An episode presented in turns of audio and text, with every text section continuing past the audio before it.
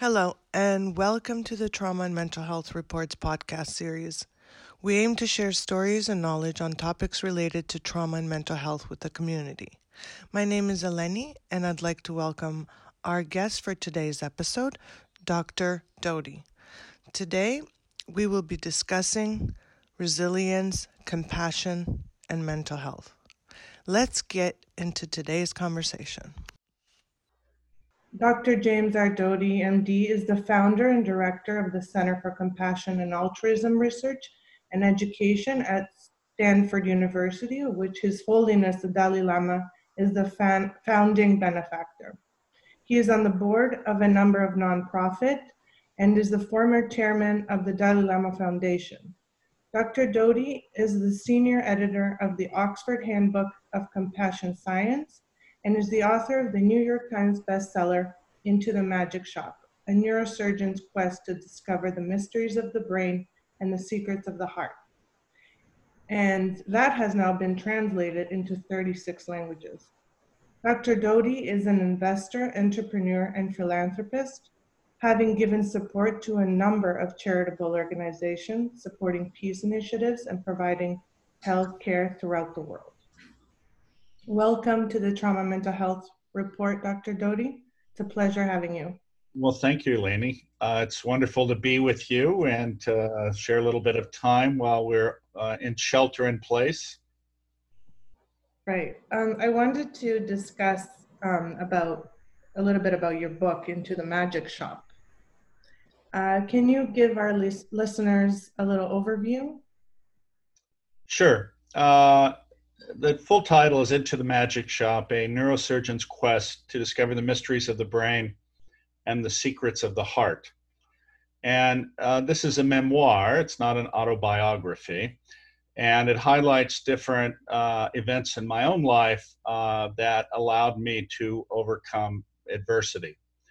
And I grew up in a uh, family environment in which my father was an alcoholic and my mother had had a stroke when I was a child and was paralyzed and had a seizure disorder, and uh, unfortunately was chronically depressed, attempted suicide multiple times.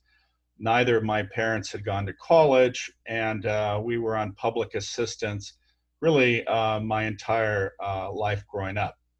As you can imagine, uh, uh, that is not the environment uh, typically in which one thrives uh, in life or is quote unquote successful.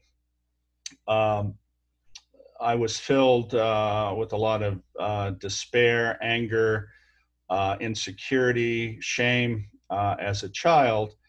And uh, as we know now, there's something called adverse childhood experiences, uh, which is an analysis of what happens when children grow up in these types of environments where there's alcohol and drug abuse, where there's violence, where there's mental illness, where there's poverty. And the reality is that in those environments, in most instances, uh, children are not over, able to overcome them. And as a result, uh, do not reach their full potential. And many of them end up with drug and alcohol problems, have difficulty uh, effectively working in society. And uh, it's a form of uh, constant trauma, which then turns into post-traumatic stress disorder. And unless you have the tools to overcome that, uh, you're constantly reliving that trauma. And the result, certainly, uh, you're in a lot of pain, uh, psychic pain. And many people in those situations assuage that pain with drugs and alcohol, unfortunately. What happened for me, though, was that at the age of twelve, having all those emotions, which I mentioned, uh, I had the uh, fortune to walk into a magic shop. And the owner wasn't there, but his mother was there. And she knew nothing about the magic in the store, but what she did know about was human beings. And uh, here I was, this scared twelve-year-old, and I began a conversation with her. But the first thing that struck me about her was that um, she had this radiant smile that embraced you.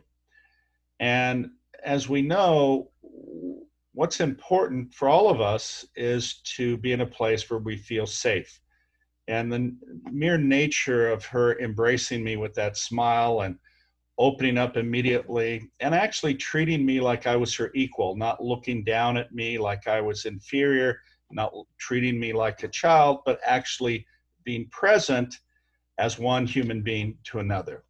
And as a result, it allowed us to have a real conversation. And she was clearly quite intuitive and insightful. And she asked me a number of questions, and I actually answered honestly, which normally I would not do uh, because I was ashamed of my background. Uh, after twenty or thirty minutes, uh, she uh, said to me, she said, you know, I'm here for another six weeks. And if you show up every day, I think I could teach you something that could really help you. And you have to remember, this was in the late sixties, and the terms mindfulness, neuroplasticity uh, were not used in any way. Uh, and um, it was really quite extraordinary. So I did show up every day for an hour or two, and her and I spent time together. And over that period of six weeks, she taught me many critical things. Uh, the first was to understand that uh, I uh, essentially um, always was in a trauma zone, in the sense that I couldn't sit still. I was always looking around, waiting for something to happen, because that was my environment. I never knew what was going to happen, either in regard to my father or to my mother. And as a result, I was constantly in this flight or fight mode. And when you're in that mode, you can't be present. Uh, you cannot think clearly. Your executive control areas are impaired. And uh, so the first thing she taught me is now considered a standard technique in mindfulness, which was to do a body survey and relax the body in association with the breathing exercise. And uh, I have to tell you, as a twelve-year-old first starting that, uh, it was seemed very strange. And here I am in a room with some woman in her fifties, a twelve-year-old in the back of a magic shop doing what I thought were these stupid breathing exercises. But uh, she was patient with me, and uh, in a few weeks, I suddenly felt sort of something changing. What was changing was that I was now able to shift from this uh, fear mode to actually engaging my parasympathetic nervous system, which allowed me to relax, to think more clearly, to have access to my executive control function. From there, uh, she taught me uh, the reality that uh, um, this voice I heard in my head telling me that I wasn't good enough or smart enough uh, wasn't really real. Uh, and, you know, so many of us uh, have this ongoing negative dialogue uh, that we think is us. And uh, she taught me the reality that it's not us. And in fact, what we know from neuroscience now is that there's a tendency for negative things to stick to us, because that's what allows us to survive. We recognize something negative, we prepare for it, we act accordingly. Unfortunately, the byproduct of that is that negative comments, uh, negative events in our life have a tendency to stick to us as well. And many times they're not beneficial to us, because when we hear these things that say we're not good enough, we're not smart enough, we're an imposter, what happens is we start to believe it. And if you believe something, uh, that becomes your reality, for good or for bad. And as a result, this incredible power we have within us uh, gets taken away from us. We give it away. Uh, and we become, if you will, a slave to these negative emotional states. And as a result, we don't reach our full potential because we don't believe we can. And what she made me understand that this was a false narrative for the reasons I just told you, and that it had nothing to do with me. And the reality that each of us uh, deserves to be loved, to be cared for, to be embraced, and that we're all good at our core. And uh, once I understood that, she taught me a technique actually to change the dialogue to one of self-affirmation, acceptance, self-love, because what happens then is you start seeing the world in a different way. Because when you're inside your head and you're telling yourself all of these things and beating yourself up, you start looking at the world in a distorted way, and you become hypercritical of people, you become not accepting, you become suspicious. And uh, so when I changed my attitude, uh, it changed how people interacted with me, because as a species, we have this incredible ability to look at people and uh, understand their emotional state. And when people are fearful, when they're anxious, they're hostile, we have a tendency to respond to that. And I tell people that when I changed how I interacted with the world, the world changed how it interacted with me. And that changed everything. Additionally, uh, I did not understand, uh, if you will, how to manifest my intention. And what I mean by that is all of us have goals and aspirations, but oftentimes uh, they're not concrete in our mind. They're sort of scattered here and there. And what she taught me was what's now commonly thought of, uh, typically in association with athletes, you know, how to visualize things. And uh, when you talk to sports psychologists, they will tell you that athletes see every step along the way. They have a clear vision of it. They repeat it in their head over and over. And this same ability each of us has in terms of anything we want to manifest. And uh, in my instance, what she, uh, Ruth was her name, this woman, uh, taught me was that to try to use every aspect of my senses to engage that visualization. And that would mean writing a list of goals and aspirations. It would mean reading it and reading it then aloud. Then it would require me to actually sit with it and think about what I would be like in that particular situation. And uh, each of those things has a tendency to embed it in your subconscious. Because once it's embedded in your subconscious, you become more attuned to opportunities or possibilities that allow you to manifest. As an example, each of us, if we were at a party and there are tons of people talking, if we hear our name from across the room, we turn because that is embedded, our identity is embedded so deeply within us. Uh, and the same is true of these uh, intentions. As an example, uh, you know, I see a lot of patients and I'll meet a patient and they'll have a diagnosis and I'll say, you know, your diagnosis is X. And they'll say, doctor, I have never heard of that. Uh, you know, uh, I didn't even know such a thing existed. And then I'll see them a few months later and they'll go, the most amazing thing has happened. I've run into five people who have the same thing I do. And the reason is, is because that powerful uh, diagnosis, you know, the, their anxiety and all of that was sitting there, it goes into their subconscious. And now they'll be just walking along or be in a store. They'll hear somebody mention something like that. And then they'll turn to it and they'll be going to get conversation. And suddenly, all of these things that are moving in the background that they were not aware of come together. And this is the nature of um, manifestation of your intention. We receive, in terms of sensory put, input, about three million bits of information a second, but we're only able to process fifty to one hundred. So there's all this stuff going on around us that we miss. And when you embed something in your intention, then that's one of those fifty to one hundred. And so you turn to that when uh, something connected to it occurs, or there's a possibility of, or somebody's talking about it. And those were the lessons that she taught me and that allowed me to uh, be with you here today. And do you think you, your life would have been different if you hadn't met Ruth today? Well, undoubtedly it would have been different. Now, some people could argue that, look, the nature of your personality is such and you're bright enough that probably you would have been successful regardless. And that might be true. I, I don't know. But, you know, if you look at uh, so many people uh, who grew up in my situation, what happens is that at some point you give up, right? Because you don't see a path out. And that's the tragedy. Uh, you know, if you don't have resources, finances, mentors, access, then it looks like you're standing in front of a wall uh, that you cannot climb over, you cannot walk through, and there's no door.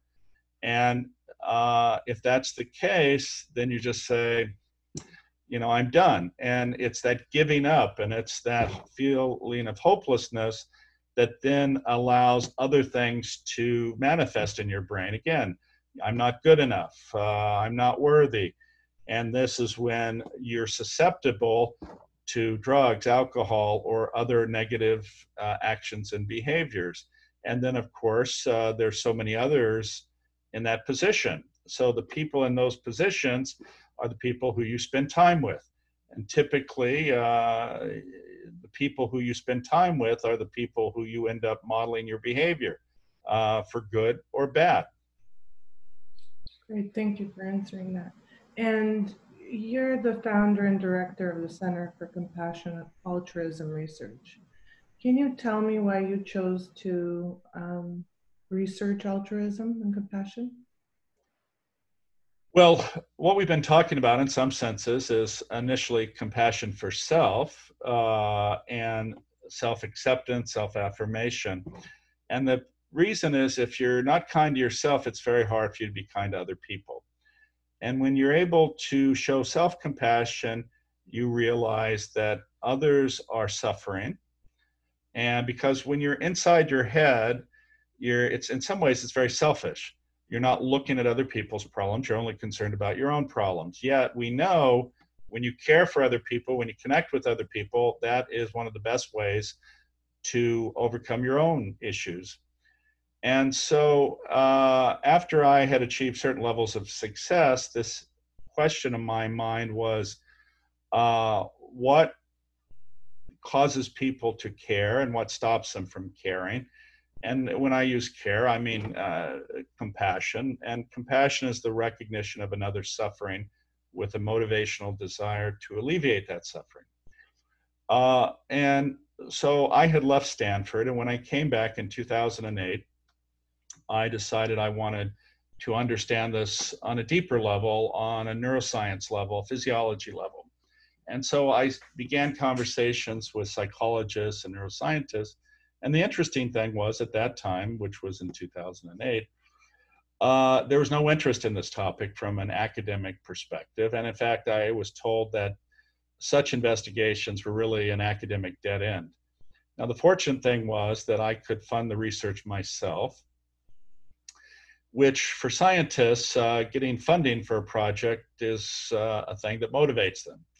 And as a result, I began working with this scientist initially on some level, uh, not enthusiastically, but after we began this work, the data was so positive, showing the power of compassion in regard to improving one's mental state and their physiology, that two of the individuals changed their research direction to focus on compassion as their academic interest. And as you mentioned earlier, this work ultimately resulted in the um, creation of the Oxford Handbook of Compassion Science.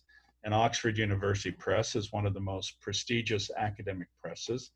And it shows you how, over this period of time, this area of research has dramatically expanded, because the research is absolutely crystal clear. When you practice compassion for self, when you practice compassion for others, the reality is that's our default mode. That's when our physiology works at its best. And we've gone from, excuse me, the center that I run, uh, which was initially the first in the world. And that's not to say other people weren't exploring compassion, but this was the first center focused on that. Uh, now there are literally hundreds and hundreds around the world. Research papers are being published uh, monthly. And uh, if you look at the trajectory, as an example of, uh, you know, thirty or forty years ago with mindfulness, which John Kabat-Zinn introduced to America, if you will, the research was minimal. Uh, you know, it just went along. And then there was this absolute explosion, because the science confirmed uh, what he had uh, uh, felt uh, was the case. And uh, suddenly mindfulness is everywhere. And I think what we found now is the same thing has happened with compassion, in that there's this ever increasing amount of data that demonstrates the power of compassion. And when it's combined with a mindfulness practice, a self-compassion practice, a compassion for others uh, aspect, then that's actually the most powerful type of meditation there is. And that's a, a practice actually we've developed at Stanford, which is called compassion cultivation training. And this has been uh, studied uh, extensively. And there's an immense amount of data that demonstrates the value proposition of that. And in fact, it's now taught all over the world. Great, amazing. And um, in terms of altruism, do you think true altruism exists, or do people lack altruistic on the basis of self-interest? Well, I think that's a hard thing to answer. Uh, the reality is, unless, as an example, if you were to give your money away uh, and not know where it went, uh, uh, except for the fact that it went to help others, or maybe you didn't even know, then that's uh, certainly maybe true altruism, because uh, it, you know, as long as you get any feedback, uh, you know, you're not. The reality is that the mere act of being of service or giving to another uh, has a physiologic effect on you. The other thing that people, though, get confused about sometimes is what altruism means. Altruism, altruism is not philanthropy. Mm-hmm. Okay? And the reason I make that distinction is, you know, somebody will give some money away and they'll say, well, see, I'm very altruistic. Well, actually, altruism is putting yourself at risk for another's benefit. And as an example, altruism is if a, you're walking across a bridge and there's a river beneath and you see a child in the river, you jump in to save the child. You are putting yourself at risk mm-hmm. to help that child. Giving money away uh, is not necessarily putting yourself at risk. It can be. As an example, uh, you'll notice in my book, uh, Uh, I was at a particular uh, position in life where uh, in a period of six weeks, I lost seventy-eight million dollars and was bankrupt and in debt about three million dollars. And in the face of that, I gave thirty million dollars of stock away, right? So I did an action that uh, was obviously profoundly against my self-interest. But that being said, uh, I benefited. How did I benefit? Because I set up health clinics all over the world. Uh, I uh, set up blood banks, uh, programs at Stanford and, and endowed chairs, uh, um, set up research programs. And so is that true altruism? Not even then, because again, I knew what happened to it and it benefited. But that being said, I put myself at risk, great risk, and I gave it all away in the face of me being in a situation where I had nothing. Um, so uh, the interesting thing, though, nowadays, uh, many people will, quote, be philanthropic, but really, if you compare how much they give to how much they have, oftentimes it's nothing.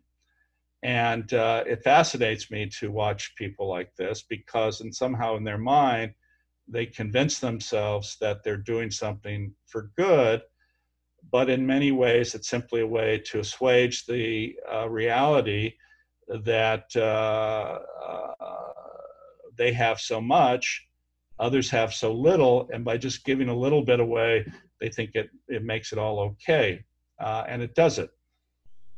Okay. And where do you see the future of mental health care in like ten years' time? Well, that's an interesting question. Uh, uh, right now, as you know, we have an epidemic of stress, anxiety, and depression. And in many ways, it's a manifestation of the reality that our evolution as a species has not kept up with our evolution in technology and modern life. And as a result, many demands are made on us of which we are ill-suited in many ways. Uh, with technology, the increased pace of life, artificial lighting, which extends the hours of the day, if you will, uh, being in uh, situations where we're not with our quote unquote tribe, all of these things uh, lead to a feeling of disconnect and fear and anxiety. Uh, so I certainly think that, and data has shown that with certain types of mental training practices that can help you emotionally regulate and um, uh, deal with some of the fear and anxiety. Uh, and I think as we learn more, uh, we will learn more techniques that will allow us to be more likely to thrive in this present environment. Now, that being said, uh, I think one of the fundamental problems is unrestrained capitalism. The problem is that in many parts of Western society, you have uh, institutionalized poverty, institutionalized racism, and inequality that benefits those at the top and results in those in the bottom rungs of society uh, being permanently in the bottom rungs of society. And the reason is that uh, it's structurally unfair, and uh, the wealthy uh, have access to information, relationships, and connections that allow them to thrive.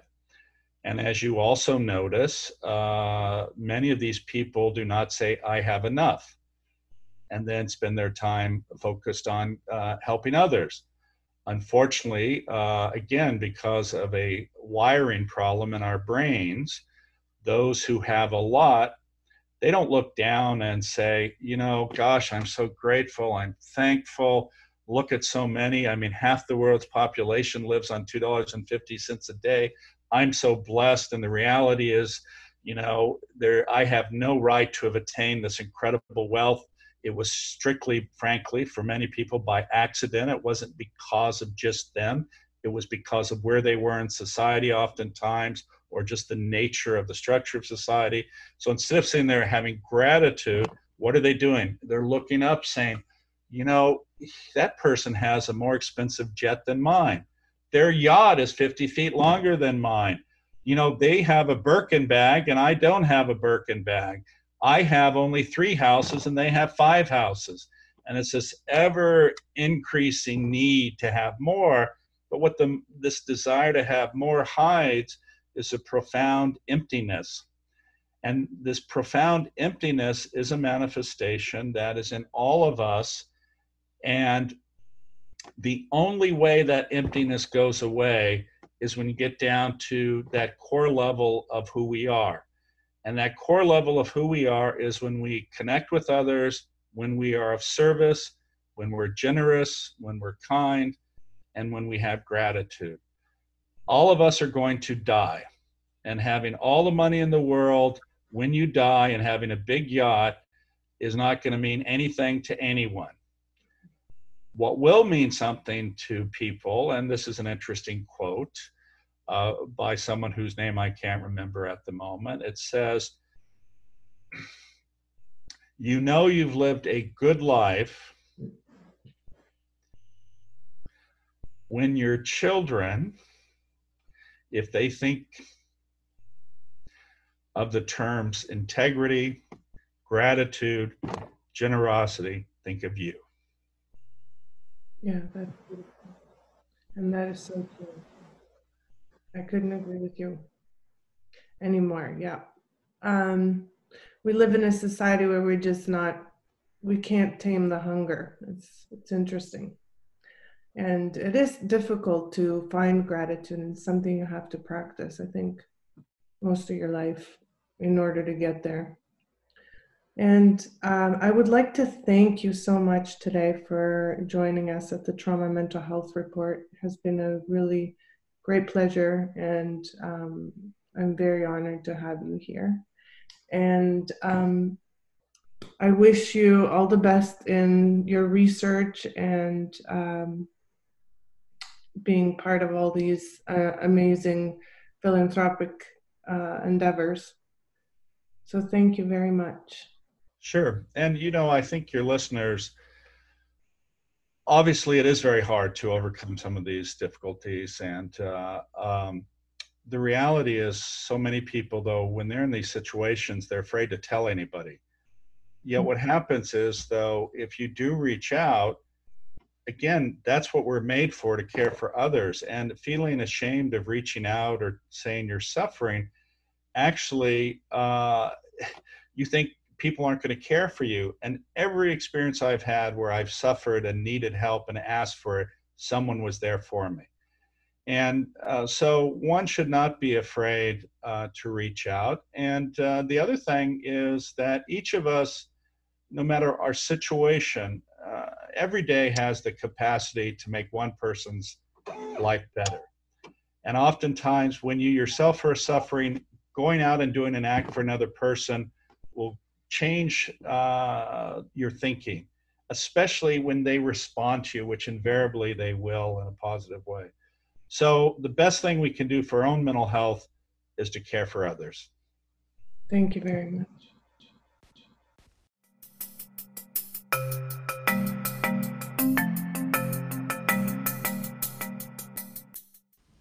You've reached the end of this episode with the Trauma Mental Health Report podcast. Thanks for joining us. Connect with us at trauma dot blog dot york u dot c a. You can also find us on Facebook, Twitter, Instagram, or LinkedIn. Don't forget to subscribe to our podcast and newsletter to see our latest content. See you at the next episode.